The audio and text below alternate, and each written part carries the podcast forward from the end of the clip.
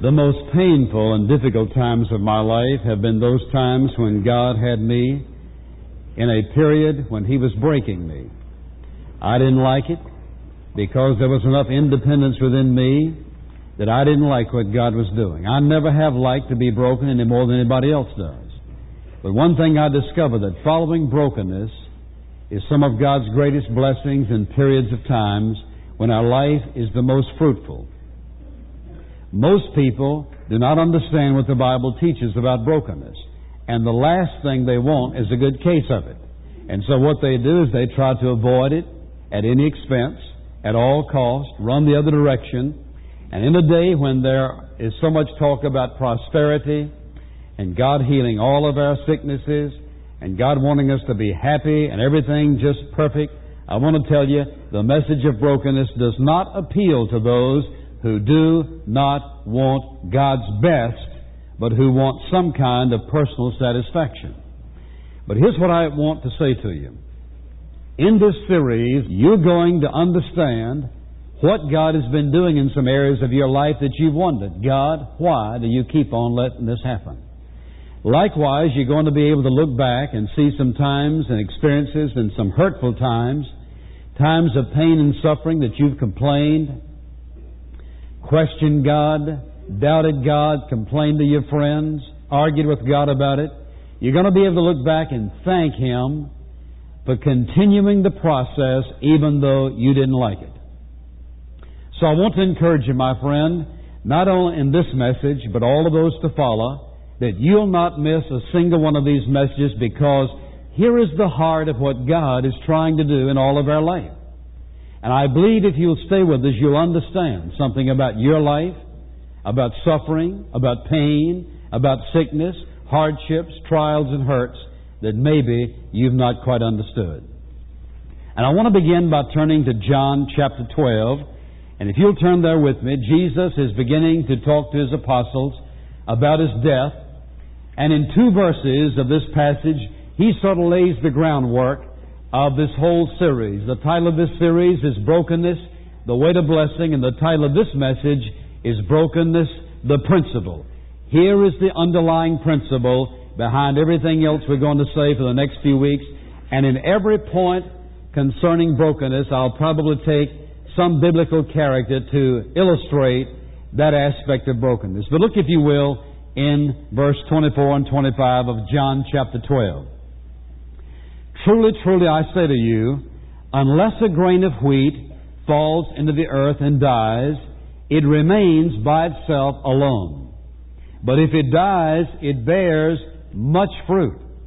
He who loves his life loses it. He who hates his life in this world shall keep it to life eternal. Now, in essence, here's what Jesus is saying about the whole matter of brokenness. He says you can take a grain of wheat or any kind of seed, as long as you have it in your hand, it's only one grain. You can place it on the barn floor, it's still one grain. But once you take that seed and drop it into the earth, and you cover it up with the soil, and it, so to speak, dies the elements in the soil, the heat, the moisture begin to work on the outer shell of that wheat. And before long, the outer shell is broken, and then there is that little green sprout that pushes its way up through the soil, and before long, you have a stalk.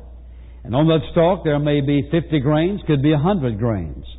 Did you know that from one grain of wheat that dies in the soil, you could plant a million acres of wheat if you just kept on replanting all the wheat of the fruit of one single grain.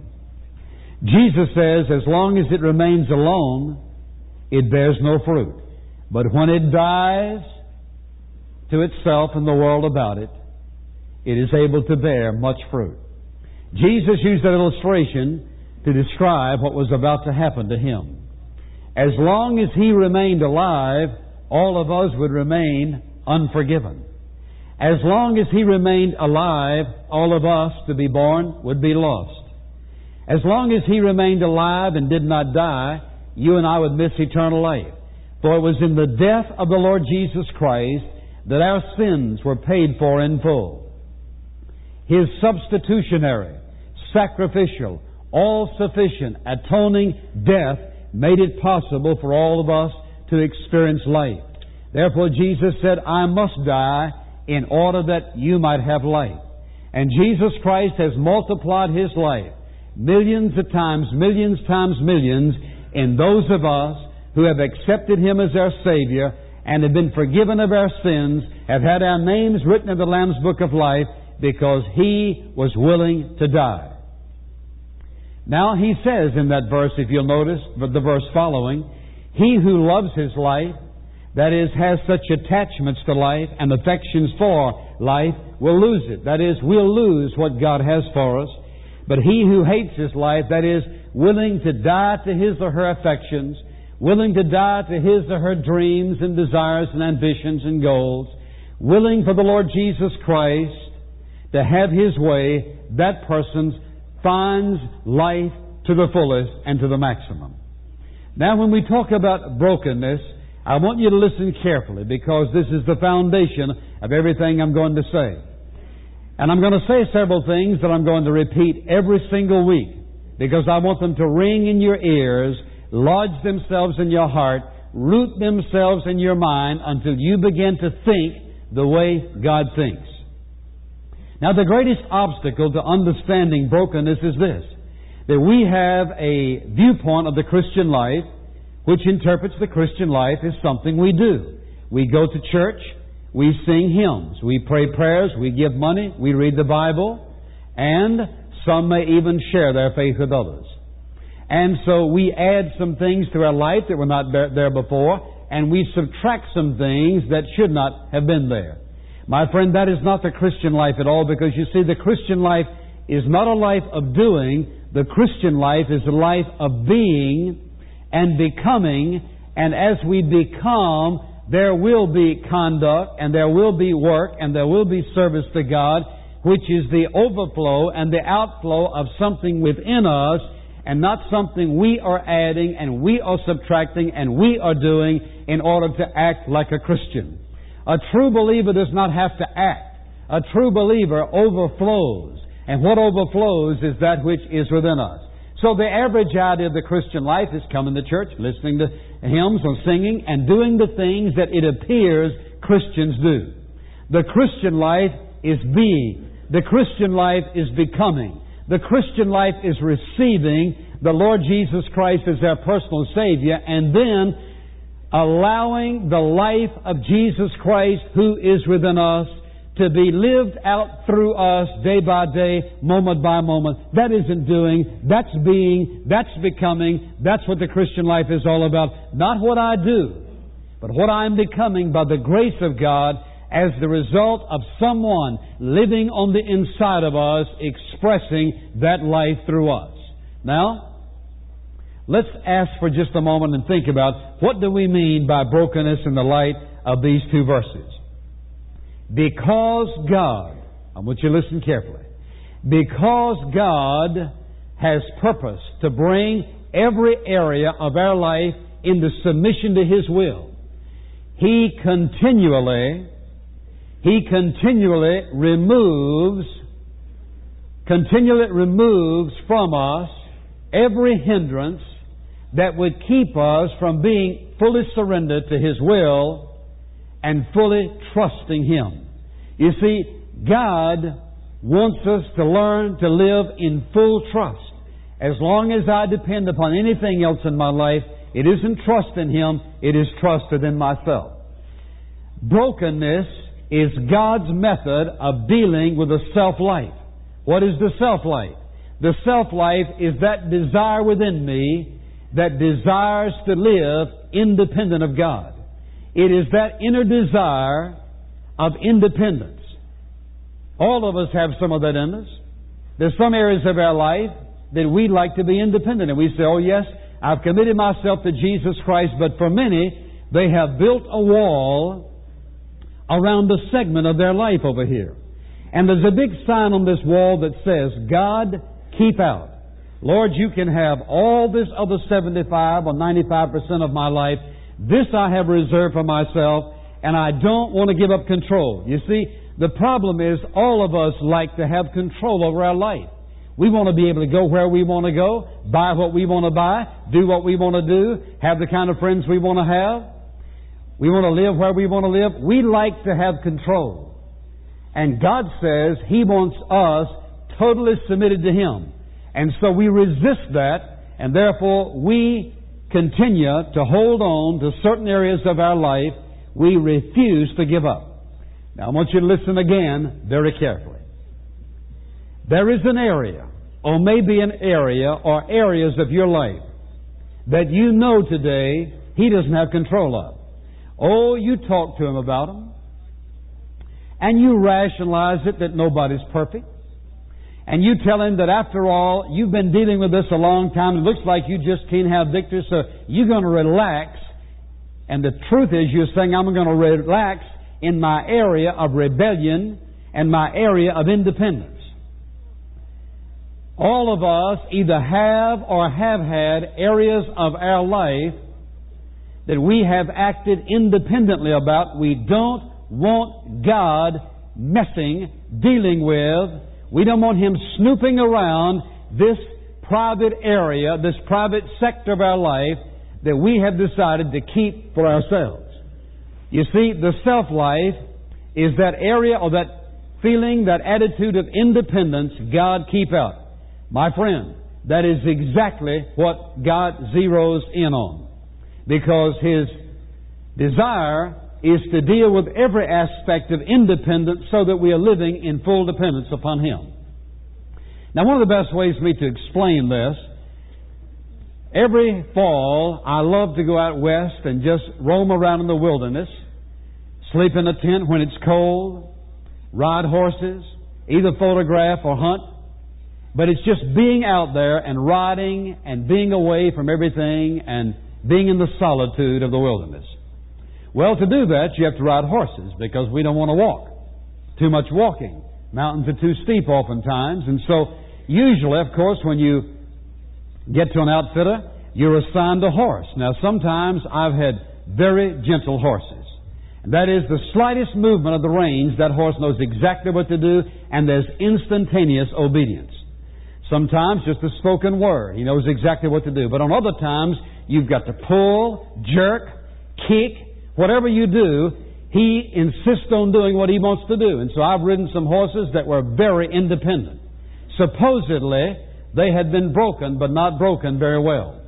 Sometimes they've gotten me in very dangerous positions. Lunging forward down a hill, or through to a little narrow passageway, acting independent of the one who's riding upon him. Now, when a horse is fully broken, what happens is this. It doesn't destroy his spirit, but it brings him to a place where he gives instant obedience to the rider on his back. A horse that is fully broken gives instant obedience to the rider upon his back. When a child of God is broken, God does not destroy our spirit. We don't lose our spirit and our zest for living, but rather our will is brought into submission to the will of the Father, the will of the Lord Jesus Christ, so that we too give instant obedience to the one whom we call Savior and Lord. We act just like a partially broken horse, an unbroken horse. We act independently of the will of God. Now that gets us in lots of trouble. When we insist on having it our way and doing our thing, no matter what God has said. Brokenness is that condition whereby our will is brought into full submission to His will, and when He speaks, there is no argument, there is no rationalization, there are no excuses, there is no blame, but simple, instant obedience to the Holy Spirit living within us, giving direction and guiding our life. Now, all of us have those areas of our life at times we don't want to surrender. And my friend, God has drawn a bullseye in that area of your life. He has targeted that for brokenness. Because He's not going to let you alone. One of the reasons that some people go through great trial and hardship in their life is that God is breaking them in a given area. What He's after is self-will, self-reliance, self-dependency, self-sufficiency. He's after everything that smacks of self within us. He wants to destroy that so that you and I are living moment by moment, day by day in full dependence upon Him. And therefore He must wrench from us, shatter within us, break through pain and suffering, hardship and sorrow, whatever is necessary to remove those obstacles in our life that keep us from being fully surrendered to His will. Now already, many of you, most of you, who has an area that is yet unsurrendered, unyielded, you already know what it is because the Spirit of God has already surfaced it in your mind. You know what it is. Maybe when it first popped up in your mind, you said, Oh, not that, and there it is. There it is. You can't get rid of it. God has drawn a circle around it. And He says, I've targeted that in your life because God knows that that area which you have not submitted is hindering God's purpose and design, great, beautiful design for your life. But we're afraid to give it up. We're afraid to lose control. We're afraid our needs will not be met. Our desires will not be fulfilled. We won't be contented. And we'll have to go through life lacking and missing and not experiencing the things in life that we want to experience. My friend, would God take anything away from you that is good for you? Would He break you from anything that would cause you to become what He wants you to be?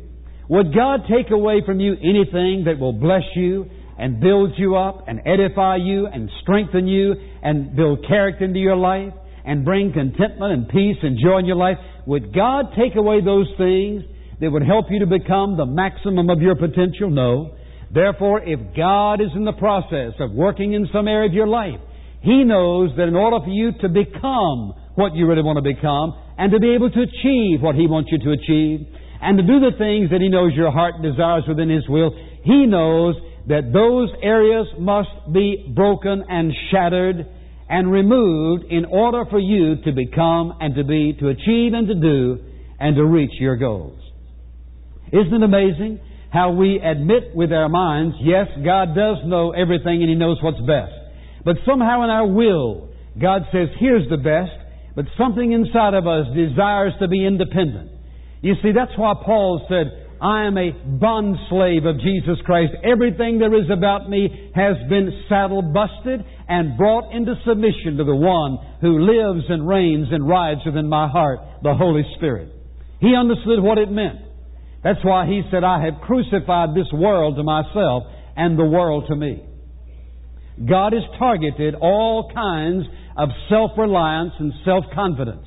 He wants us living in, walking, depending, resting in, relying upon Him for every aspect of our life. In that way and that way alone can God live out to the fullest all that He is within us. It is not adding to and subtracting from. It is Christ within you, living through you the life. Now, but sometimes we have difficulty with that, and so I want to explain the necessity and how this takes place. If you will look for a moment back in uh, John chapter 12 and notice this verse. He said, He who loses his life will save it. But he who loves it is going to lose it. That is, if I'm going to attach myself and refuse to surrender, I'm going to lose the best. But if I'm willing to hate it, to die to it, to let it go, I'm going to win. I'm going to gain. Now, God has said this in different ways in several passages. Look, if you will, in uh, Matthew chapter 10 for a moment. There's a passage here that says a little different, but I want you to get these verses in your thinking because I want you to see something here. Verse 37 of Matthew 10. He who loves father or mother more than me is not worthy of me, and he who loves son or daughter more than me is not worthy of me. He who does not take his cross and follow after me is not worthy of me. He who has found his life shall lose it, and he who has lost his life for my sake shall find it. Now, all of that sounds like contradictions, but the truth of what he's saying is this. I must be willing to die to the self that is within me. That does not mean that we have no personality and no life, but I mean that part of me that is independent of God. That principle of sin that is still within me. He says we must be willing to die to that. Look, if you will, to the 16th verse of that chapter, of that uh, book, Matthew chapter 16. And the 24th verse says, Jesus said to his disciples, If anyone wishes to come after me, let him take up his cross, let him deny himself, and take up his cross and follow me. For whoever wishes to save his life shall lose it, but whoever loses his life for my sake shall find it.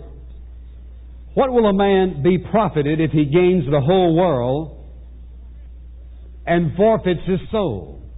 What will a man give in exchange for his soul? Now I want you to turn to 1 Thessalonians chapter 5. And I want us to see what God is referring to and how this takes place in a person's life.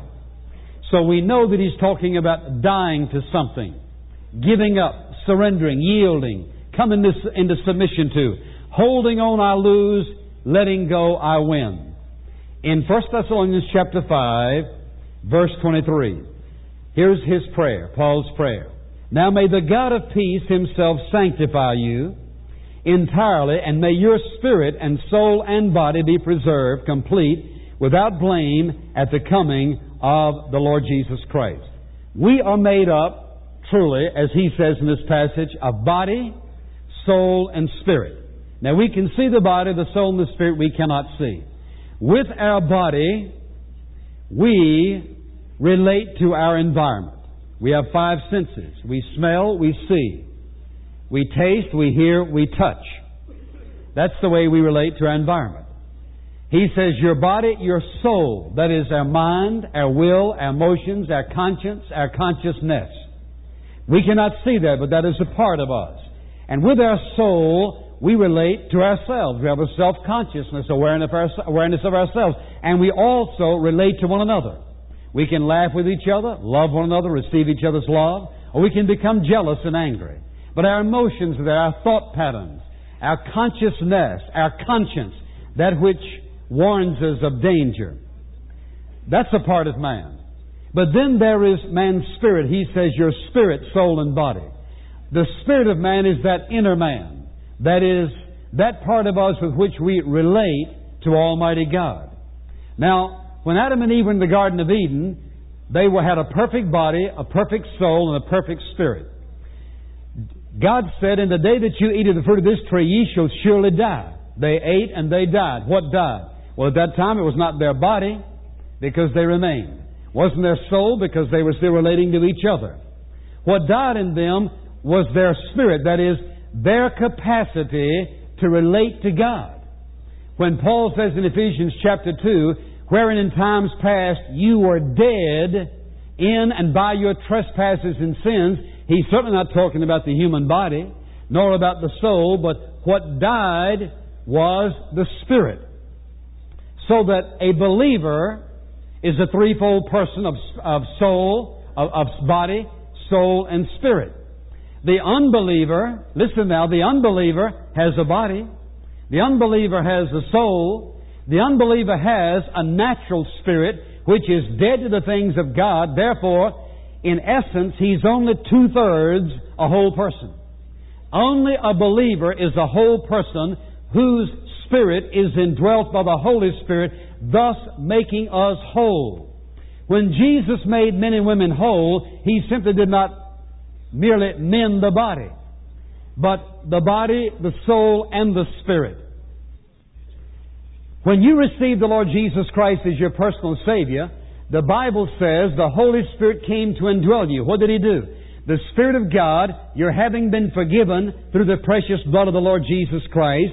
The Spirit of God came into your life to unite with your spirit, to bring to life within you a spirit that now can relate to God. so that you can relate to Him. Now that you're a believer, indwelt by the Holy Spirit, you are sensitive to God. You are aware of Him. You can talk with Him. He speaks with you. You open the Word. You understand the Word of God. The Spirit of God gives you guidance and direction, convicts you of sin. There's a whole new life. You've been born again. Your spirit has been born again. There's new life, a new spirit. Now, by your spirit, you relate to God. By your soul, you relate to yourself and to others, and with your body, you relate to the world. Now, here's the problem. The unbelieving world knows nothing about the spiritual life. They don't understand why we think and act the way we do. They live by their senses. If it looks good, get it. If it feels good, touch it. If it smells good, have some of it. If it tastes good, eat it. If it sounds good, keep listening. That is, they live by their senses. They live by what they see and what they touch. It's a matter of feeling. You see, we are all sensual beings. Now, I do not use that term in the light of speaking only of sexual sensuality, but we all have a body. We have appetites. We have appetites for beauty. We like to look at beauty. We have appetites for sex. We have appetites for food. We have appetites, all kinds of appetites, all of which are legitimate. It is when in the Garden of Eden man fell because of sin that man began to act from without rather than from within. A spirit filled believer is one in whom the Holy Spirit from within has brought everything in that life under control. So when we talk in terms of a person who has been broken, we're talking about God's design on all of our life. God understands we have this physical human body. He understands the appetites we have. He also stands, understands that you and I were born with a sin principle within us that will be there until the Lord calls us. It is still the remains of that independency within us that desires to have it our way. This is what causes difficulty in relationships, difficulty in business, difficulty in the home, difficulty with our plans versus God's plans. God says, I want you to give this. We say, Oh, God, I couldn't afford to do that. Acting independently of God, we choose to do something else. God says, I want you to go to this person. Here's what I want you to say. I want you to confess and get right. Oh, God, I don't, I'm not sure I can do that. Arguing with God, desiring to be independent of the will of the Father in that given instance. I want to ask you again. What is it that God surfaced in your life? Drew a circle around it, put a bullseye on it this morning that you know that you are already acting independently of God in that area of your life, you don't want to give it up. You are fearful of giving it up. You're fearful that God won't meet your needs. Fearful that God won't meet your supply. Fearful that you won't be able to do what you want to do. Become what you want to become. Go where you want to go. Live where you want to live. Drive what you want to drive. Have the vocation you want to have. Are you unwilling to place your full trust in God? Anytime God zeroes in on an area, it is because I fear that if I give it to Him, it won't turn out the way I want it to turn out. God is saying, when you surrender it to me, it's going to turn out much better than you could ever dream it would ever turn out. The essence of brokenness is this that the Holy Spirit who lives within me now is able to exercise the will of the Father through my soul, through my body, into life. That is, no longer responding to life based on the senses, no longer responding to life based on self will, but now responding to life based on and in submission to the Holy Spirit who lives within us. What is the Christian life? The Christian life is an expression of the life of Christ through your human body. How does that happen? Only when you and I are willing to submit to the Lord God's will in every area of our life, bringing our thoughts, bringing our soul, bringing our body into submission to His will, and allowing Him to call the plays, instant obedience to the one who sits upon the saddle of our heart, instant obedience to the one who rides within our life, instant obedience to the one who knows what's best, who has promised God's best, and who has the power to provide the absolute best in every area of our life. Brokenness is not an instantaneous act on the part of God, though it can be. And it may be once in a while, but most of the time it is a process, which we will discuss in other messages, but it is a process that begins over conviction over some area of my life that God has zeroed in on. And then He begins to do some breaking. Now, what do we mean by breaking? Well, you think about what is a part of our life. All of us have those areas of our life that we depend upon unless God has broken us. We depend upon our past experiences. We depend upon our abilities and our gifts and our talents. Some people depend upon their status, their position, their power, their authority, their relationships. Some people put their trust in their looks, or where they live, or their position in society. My friend, whatever you put your reliance on, God has targeted to shatter and to break and to remove in order that your dependence and your reliance would be upon Him and Him alone. God wants no other gods in your life, no competition in your life for your obedience and allegiance and devotion and love and worship of Him. And whatever's there, He's going to break one way or the other. Now, folks don't like this. Oh, tell me about prosperity and God answering all my prayers and healing all my sicknesses and helping of my life to be one glorious, wonderful trip through life. Well, the only way I can do that is to exchange this Bible for some erroneous book because it's not in this one. Listen to what Jesus said. He says, You want to know how to make your life fruitful and profitable? Then he says, Look at that grain of wheat. As long as you hold on, It'll only be one grain. But the moment you're willing to drop it into the earth and cover it and let it die in the soil, before long, what appears to be nothing but death will bring forth life. Fifty grains, hundred grains, thousand stalks, ten thousand stalks, a hundred acres, a thousand acres, a million acres of wheat. Listen, wheat growing, producing, feeding millions of people. How do you drink grape juice? Only because somebody crushed the grapes. And how do you have bread? Only because somebody crushed the wheat.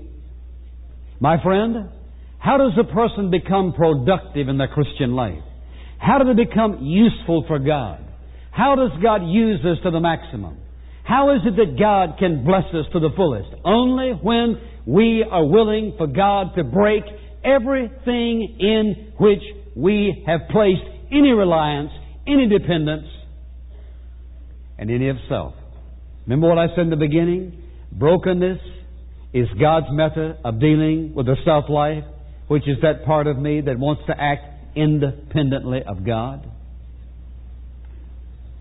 Turn, if you will, to 2 Corinthians chapter 4 for a moment. Listen to what Paul says in this passage.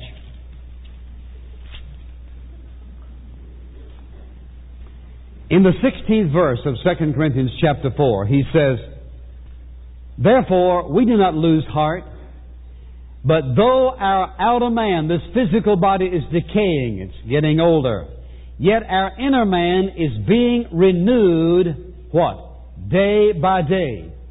How? By momentary light afflictions. Now they may be, they may last for years, but against the background of eternity, it's only light. For momentary light affliction is producing for us something that is weighty in value, far beyond all comparison. While we look not at the things which are seen, but at the things which are not seen. The things which are seen are temporal, but the things which are not seen are eternal. The pain and the suffering and the heartache and the difficulties and the tears and the weeping that we go through, we thank God, why all of this? Where's the joy and where's the peace? God, my friend, zeroes in on that area of our life that needs to be broken. And I want you to listen carefully because I'm going to say this probably every week. You know the people that God has the most difficult time with breaking? Those who are the most gifted. Those who are the most talented. Those who have a characteristic of being determined. those who have the most self-confidence, those who have the most things going for them as far as the world is concerned. Those are the kind of people God has the most trouble with. Because they have so much to rely upon that appears, listen, that appears to be getting them through life. What they don't see is what they're missing. What they don't see is how God could be using them. What they don't see is what God's real design for their life is. What they don't see is this massive blessing that God has in store for them that they have missed completely for fear of losing it. They lose it. And so they hold on to the reins of their life. Lest God, if they give up all reins of their life and become a slave to Jesus, who wants to be a slave? Any wise person desires to be a slave of the living Christ. You can never lose surrendering it all to Him. You can never lose giving it all away. Is that not His whole principle? Give and it shall be given to you. That doesn't mean just money. If every time somebody talks about giving, you think about money, you're materialistic. I'm to give my life. Every facet of it must be brought under His control so that He who sits upon the saddle of our heart must have instantaneous obedience. That's God's design. Remember who you were made for. The Bible says you are not, you're not your own. He says, we were made for Him. We are the temples of the living God. He who is living within us deserves and demands the right and the authority to have everything else about us under such control that He at any given moment is able to express His life through us through our lips and through our eyes and through our hands and through our feet, through our body, through our thinking, through our emotions, so that you and I are not merely reflections, but we are living, walking expressions of the life of Christ. Now think about this. He says that in the eternity future, that you and I will be trophies. Think about that. You and I will be trophies of the grace of God. And because we're trophies of the grace of God in Christ's death, burial, and resurrection, His power to save, we will forever be a heavenly reminder of all the angels of the grace and love of God. In this life, we are preparing for the life to come. In this life, we're going to school. In this life, God has us on the potter's wheel. Now, you know, when the potter throws a lump of clay, and so often I've seen this, throws a lump of clay on the wheel, and with a gentle touch of his fingers and his hands, and maybe a little paddle here and there, he forms a beautiful vase. If he forms it and it doesn't come out exactly right, you know what he does? He crushes it, throws it back on the wheel, and goes through the same process again. What does God do in your life and my life? Whenever and wherever and however He sees a flaw in our life, when He sees any area of independence which He knows will hinder His great purpose in your life and mine, He throws us back on the wheel, back into the crucible of brokenness, and He keeps on breaking and fragmenting and shattering and pruning and chiseling away at our life, breaking again and again and again until He has formed us in the likeness of His Son. That's what the Christian life's all about. It is becoming. When my will has been saddle busted, I belong, heart, soul, mind, body, spirit, everything belongs to Him, then it's up to Him. You know why you argue with God? Because you have an independent streak in you that hasn't been broken. My friend, when I look at the Bible and read what God says about the Christian life, I'm awed by what He says versus how we act. And God says, I've zeroed in on every unbroken, unsurrendered, ungiven area. Brokenness is God's method of dealing with the spirit of independence within our life. What area has God zeroed in on in your life this morning? What has He targeted? What is He working on? Have you wondered why you're going through such difficulty and hardship and heartache and trial?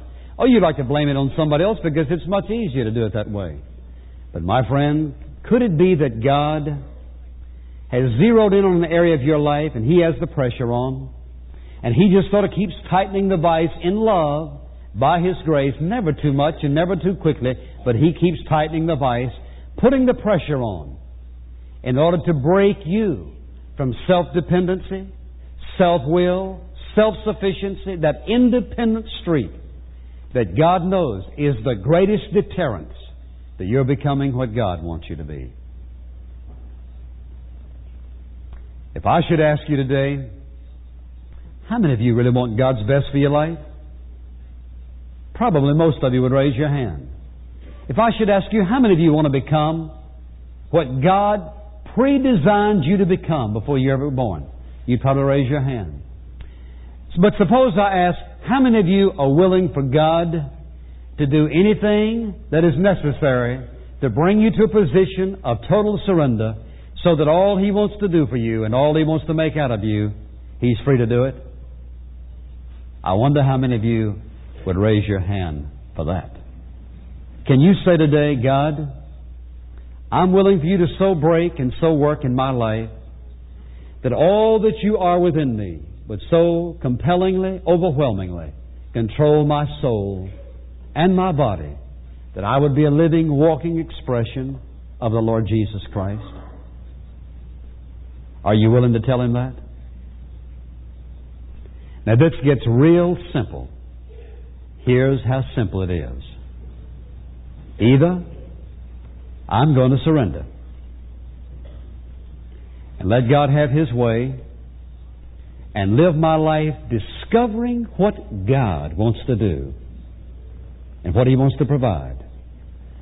I'm going to very ignorantly, selfishly, blindly, mistakenly hold on to my little bit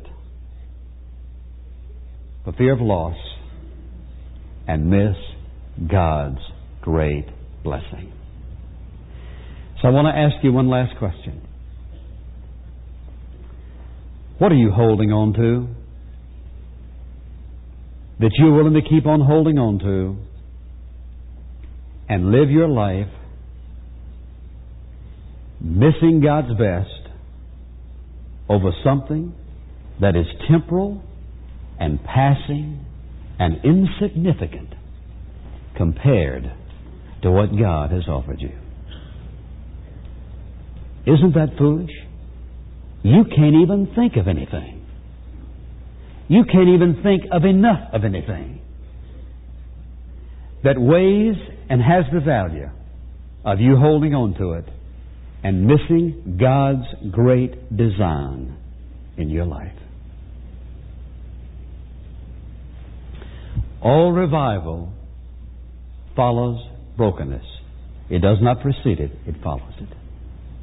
Are you willing to say to Him today, All to Jesus I surrender, all to Him I freely give.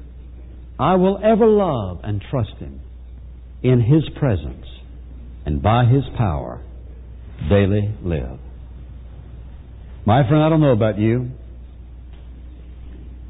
I've never found anything in all of my 50 some years of living that I would exchange for knowing Jesus Christ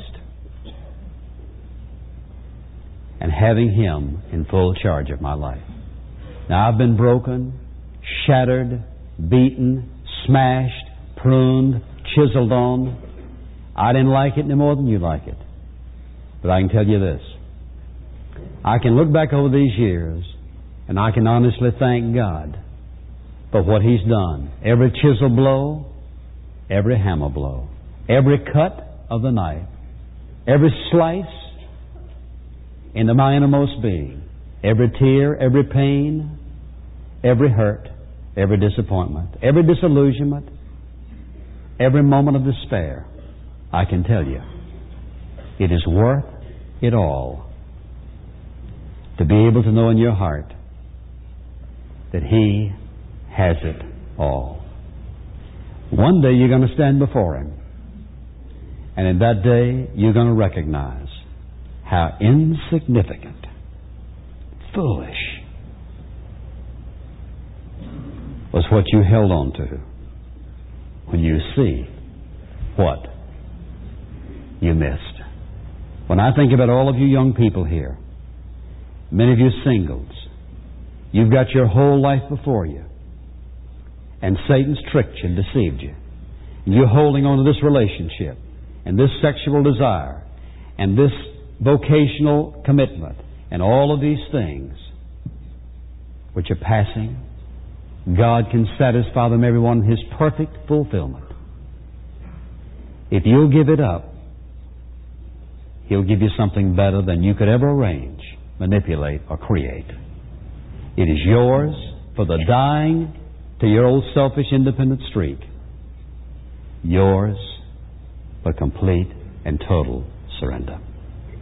Father, in Jesus' name, I pray that we might recognize that we stand and sit today in your awesome presence.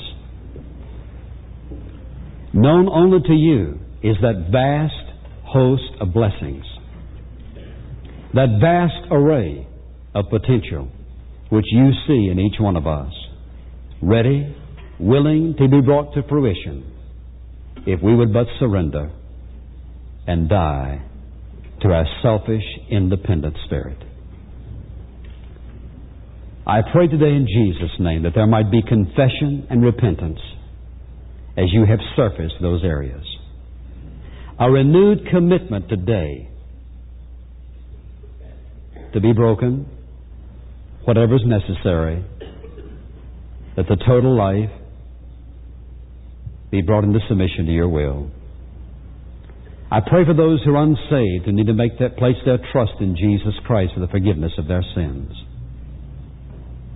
That they might understand that they're willing to confess their sins and ask for your forgiveness based on the death of your Son Jesus at the cross, where their sin debt was paid in full. At the moment they're willing to ask in faith that you will forgive and cleanse and bring to birth a new life. I pray in Jesus' name as you offer your invitation, Father, that many will stand to their feet and whisper this prayer to you quietly. All to Jesus I surrender. All to you I freely give. I will ever love and trust you. In your presence daily live. I pray that your Spirit would move into the saddle of our hearts today. In Jesus' name.